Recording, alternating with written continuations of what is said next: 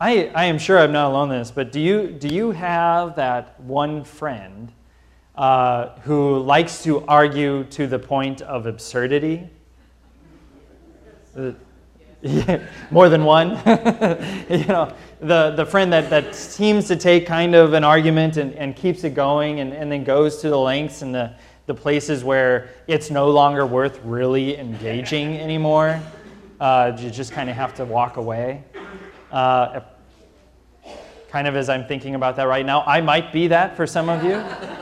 Um, the Sadducees are certainly that for Jesus in this text. They are going to the place and to the point of absurdity. Uh, they're, not, they're not just asking a simple question. They want to go to the absolute absurd as kind of a, what we would consider a Pharisaical argument in order to prove some sort of point and to trick him. And they, they fully, in their hearts, believe that they have got him on this. So it's not even just asking the question of what of this woman that maybe had a husband that died and, and, and then she remarried again. No, she had seven. And so, who of the seven is her husband in the resurrection? Who is it that, that's going to do that? Because then, if you ask seven, you know, you can get to the finer uh, parting of hairs, and maybe the favorites, or the one that cooked the best, or, or that hunted the best, and, and go down all of these lines as to which husband was going to be the one in the resurrection. This is absurd. And let us be frank about that. There's no real point when we come to the actual true and real things in life of going in such a direction when talking to Jesus. But the Sadducees seem to be not getting that picture. The text actually does a pretty good job of already setting your up, up your understanding of who the Sadducees are. And just as a refresher, uh, the main difference between the Sadducees and the Pharisees is what? Resurrection right? The Sadducees do not believe in the resurrection. You remember the Sunday school song. They're called the Sadducees because they are sad, you see. You know, without the resurrection, that's where you're at. So the, the Sadducees are in that place where they have come in their infinite knowledge, in all of their realistic way of looking at the world and thinking it cannot be possible for there to be a resurrection the scripture is untrue in its uh, uh, prophesying about the resurrection. So, therefore, there will be no resurrection. These are enlightenment people before the enlightenment happened. They're very sure of themselves, and they have uh, gathered the worldly thoughts around them and let the worldly thoughts then help them understand godly things. Let this be a warning to all of us that this is not the way to go about things. So the Sadducees uh, come and asking their absurd question, and they want that to, uh, to prove their point that what we have right now, this life that we have, is the life that we have. And so our job during this time is to live it to the fullest. And this might be surprising to you. Because this is certainly one of the many things that we hear in the world the most today. And to find that they were talking about that same thing back then. They must be onto something when they say there is nothing new under the sun. The Sadducees are making that point with Jesus. That's what they want to get at, and they go to the absurd to do it. That right now is what you have, and therefore everything that you are depends on right now, and everything that you do, that's the legacy you live behind, leave behind, and that's how you live on. Because there is no eternal life, and there is no resurrection of the dead, which is our eternal life.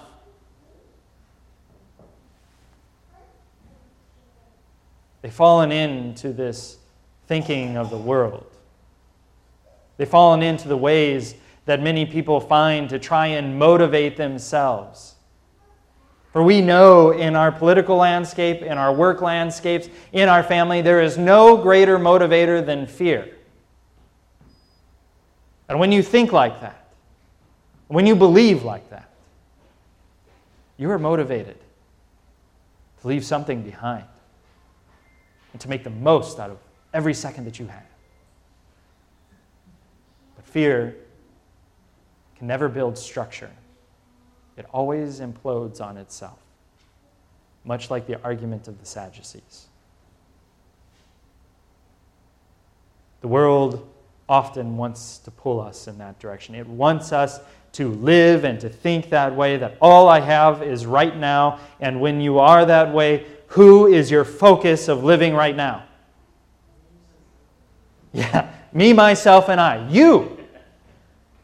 All your decisions, all your time, all your ways of going about life have to do with you because this is all you have.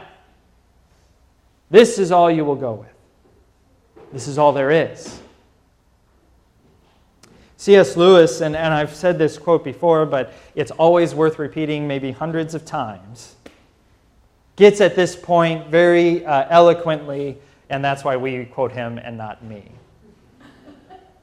We are half hearted creatures, fooling about with our drink and sex and ambition when infinite joy is offered us. Like an ignorant child who wants to go on making mud pies in a slum because he cannot imagine what is meant by the offer of a holiday at sea. We are far too easily pleased. The Sadducees are thinking of eternal life to be like right now. Their misunderstanding of what the offer is to have a resurrection of the dead. They're not understanding of what is meant by the offering of eternal life. They want their eternal life, they want their hope to be exactly what they have right now. They want the world to be as it is. Do not offer something beyond that because we cannot imagine that. So it must be untrue then. It must be out there. The Sadducees the world, are like a child in a slum making a mud pie because they cannot understand or dare to imagine what it means to have eternal life offered to them. They misunderstand the resurrection of the dead. Uh, before we go any farther, let me clarify some of what it is the Sadducees is even offering what they are talking about when they bring up this, this law that is mentioned in the Old Testament. The one of uh, if a, a brother dies, the widow goes to the next brother for them to raise up the children as their own. This is a law that, even by Jesus' time, had become what is called a dead law. It was no longer practiced or followed. But even the origin of that law was created because there were two groups of people who often fell into destitution and despair the most. And what were those two groups of people? Women and children, but specifically widows and orphans. And so the law was actually given as a way of protection, as something uh, for the widow to have hope for her own future at that time, so that she would have a home to go live in and that the orphans would actually have a father figure and be taken care of and have a table before themselves. They did not have any sort of system to fall back on. There was no Social Security at this time. And for those of you that remember time before Social Security, you can understand the fear. And so the Sadducees are pulling out this law that, that they really had to dust off. They really had to, to bring it in front of Jesus in order for him to respond to it. And they didn't even understand that law. They didn't even understand the purpose behind it. That Jesus doesn't answer them in the way that they hope. Because the way that Jesus answers them is not to debate the law that they put before him, but to talk about the resurrection. But to talk about what that resurrection even means. He points out that what they are trying to measure eternal life with is the very world that they are in now and the way things are now. But let me ask you this question Is now what you want to hope for? Is right now the hope that you have? If I were to tell you that same argument, to put before you that your eternal life is to be like right now, is that what you would want?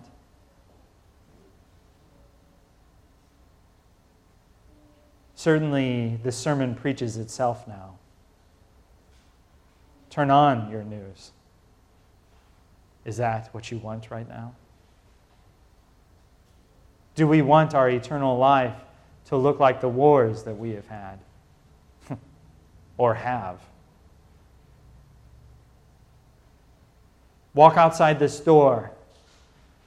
Do we want our eternal life to include a time and a place where people have to sleep out on the streets? Where drugs are part of everyday life and alcohol consumes to an extent that they are not recognizable?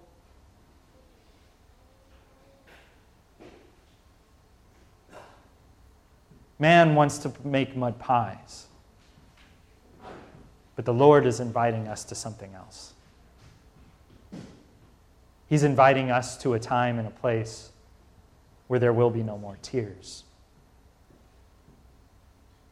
He's inviting us to a time and a place where there is actually peace.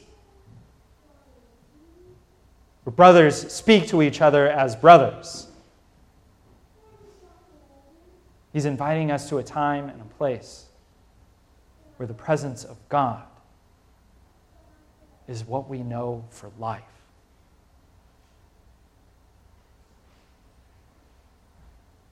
Brothers and sisters, do not confuse the resurrection of the dead to be right now.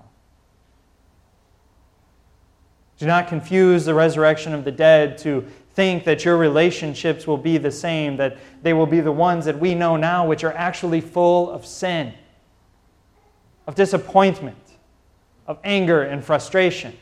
Sure, we have our moments of love, but we have our moments of suffering as well. Christ is providing us with something else. Not just a hope that what I can build in this world right now is a kingdom. No, a hope that goes beyond that and goes beyond the grave into eternity. And we have that hope because he's already shown us a resurrection of the dead. He's shown us the glory of his own resurrection, the first fruits of the dead, the one to rise from the grave. And in his rising from the grave, going and preaching the good news that we too will have this eternal life. A hope not just for ourselves that goes beyond the grave, but all of those saints who now rest. The ones whose names we read off and remembered last week.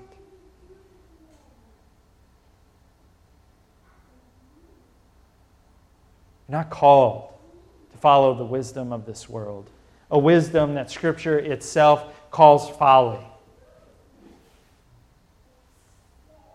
That calls itself crafty, and God looks at and laughs. But He calls us to a hope, a hope of eternal life.